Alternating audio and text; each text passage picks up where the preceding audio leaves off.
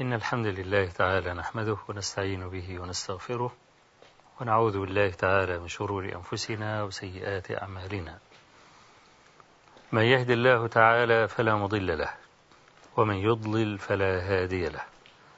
وأشهد أن لا إله إلا الله وحده لا شريك له وأشهد أن محمدا عبده ورسوله. أما بعد فإن أصدق الحديث كتاب الله تعالى وأحسن الهدي هدي محمد صلى الله عليه وآله وسلم. وشر الأمور محدثاتها وكل محدثة بدعة وكل بدعة ضلالة وكل ضلالة في النار. اللهم صل على محمد وعلى آل محمد كما صليت على إبراهيم وعلى آل إبراهيم في العالمين إنك حميد مجيد. وبارك على محمد وعلى آل محمد كما باركت على إبراهيم وعلى آل إبراهيم في العالمين إنك حميد مجيد.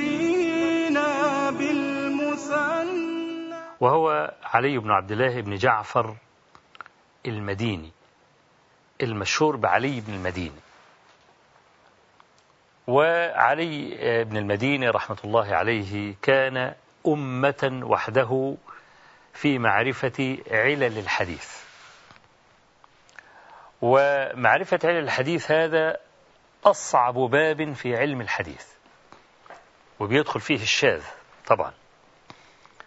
إحنا عارفين الحديث الصحيح. إحنا يعني كثير من الرسائل تأتيني تقول عايزين مصطلح. فإحنا برضو هنتكلم برضو عن شيء من المصطلح تذكيرا وبرضو إيه ندلف إلى موضوعنا. يعني لن نخرج عن موضوعنا إن شاء الله. الحديث الصحيح له شروط خمسة.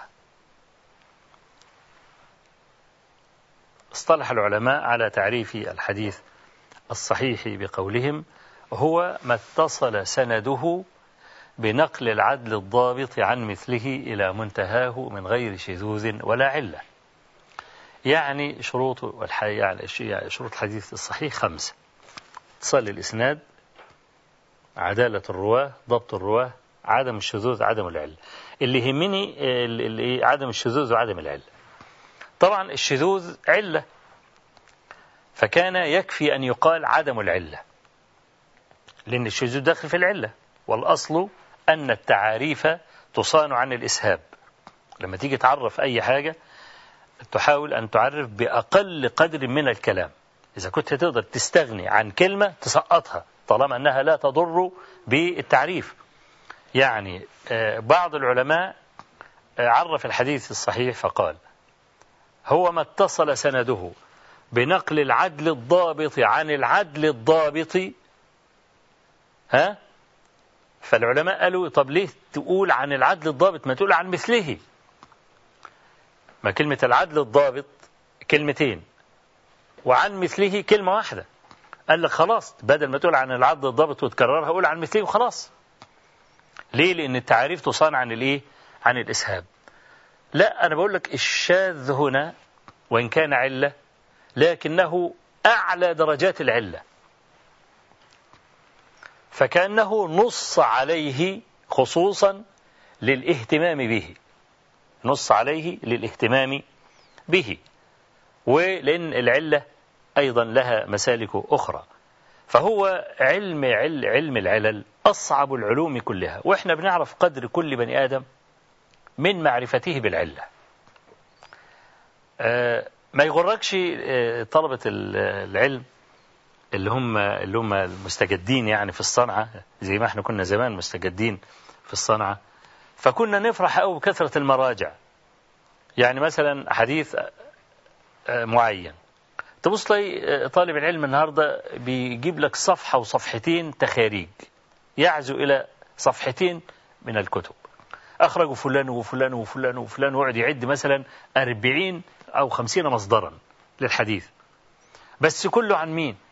كله مثلا عن سفيان بن عيينة عن الزهري عن سالم عن أبيه مثلا يعني. كتر العزو ده كويس برضه بس يقف عند هذا وخلاص. ده مش علم الحديث. علم الحديث هو معرفة العلة. إزاي تعرف إن في علة؟ وكيف تغوص وتأتي بدواء لهذه العلة؟ أنا أعرف اللي بيفهم في علم الحديث من هذا. لأن النهاردة الموسوعات الجديدة بتاع الكمبيوتر الألفية والموسوعة الحديثية وفي دلوقتي 3000 كتاب. بضغطة زر بتقدر تجيب الحديث في المصادر دي كلها. ما عادتش المسألة صعبة يعني إنك أنت تعرف الحديث في أنهي مصادر. لكن الإشكال إنك أنت تأتي بأسانيد كثيرة وتعرف الإسناد ده معل ولا لأ. وهل الإسناد ده أعل الإسناد ده ولا لأ. هو ده النادر جدا اللي إحنا كل يوم بنفتقده. يعني ربما يأتي زمان ما يعرفش حد العلة أصلا. ليه إذا مات إنسان ممن يحسن فهم العلة لا يكاد يخلفه أحد إلا بعد سنوات طوال. فعلي بن مديني رحمة الله عليه كان أمة وحده في هذا الشأن. قال النسائي كأن الله عز وجل خلق ابن المديني لعلم الحديث. وحسبك من جلالة هذا الإمام. قول البخاري. وقد لقي البخاري الأكابر. تعرف مشايخ البخاري كثر منهم أحمد بن حنبل ويحيى بن معين ومسدد وقتيبة بن سعيد فضلا عن كبار شيوخه. زي مثلا فضل بن دكين وعبيد الله بن موسى ومحمد بن عبد الله الأنصاري والطبقة دي الطبقة الكبيرة اللي إحنا نصينا عليها كثيرا. الطبقة الأولى من شيوخ البخاري. يقول البخاري ما استصغرت نفسي بين يدي أحد إلا بين يدي علي بن المدين.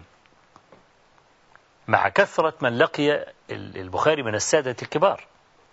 لأن علي بن المدين ما كان يضارع حتى يعني آه، سئل يعني يحيى بن معين أو الإمام أحمد. عن عفوا يحيى بن معين أو أو غير يحيى. أحمد بن حنبل ولا علي بن مديني في معرفة العلل. قال علي بن مدين مع جلالة أحمد وتقدمه في هذا الباب تقدما كبيرا. لكن علي بن مديني كما قلت كان أمة وحده في في هذا. ومن جلالة علي بن المديني أن الإمام أحمد روى عنه في مسنده نحو من ستين حديثا. وربما أكثر بقليل يعني كم ستين واحد وستين وستين يعني في الحدود دي. مع أن علي المديني والإمام أحمد يشتركان في كثير من الشيوخ يعني هما بيعدان آه، كأقران. فمعنى إن إن أحمد يروي عن علي المديني ده يعني يدل على جلالة علي ابن المديني. أحيانا آه لما كان حد من العلماء لما يكونوا أقران وعايز يروي عن أحد ومش عايز يعني يجل ولا يرفعه قوي يوم يروي بواسطة عنه. ما يرويش عنه مباشرة. بالذات مثل أحمد ابن حنبل رحمه الله إذا قال حدثنا علي بن المديني ده حاجة شرف لعلي بن المديني أن يكون من مشايخ أحمد يقول حدثنا علي مباشرة. كلام العلماء طويل جدا في المسألة دي.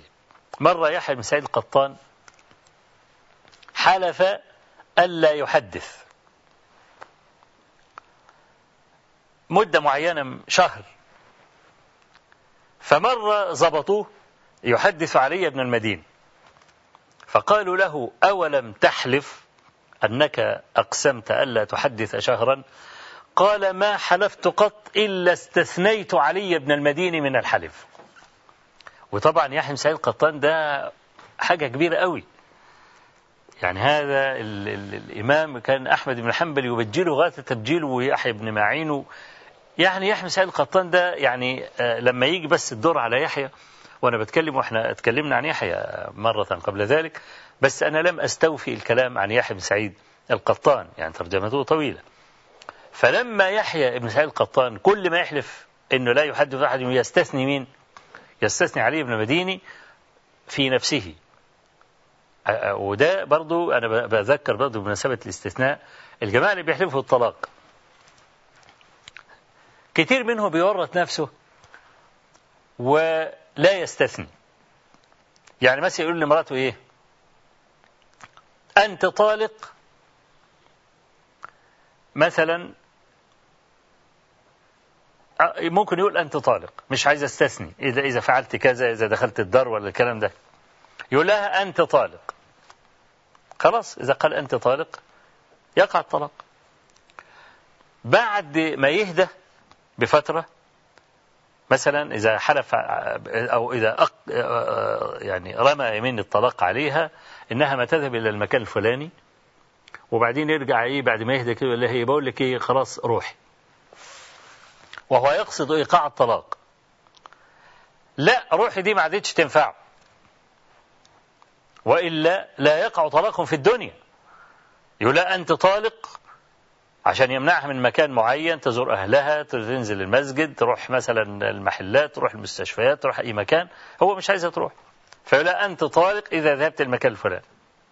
وبعدين يقول لها إيه بقول لك إيه خلاص روحي أنا رضيت وحاجات زي كده. ما ينفعوش. إمتى ينفعوا بقى؟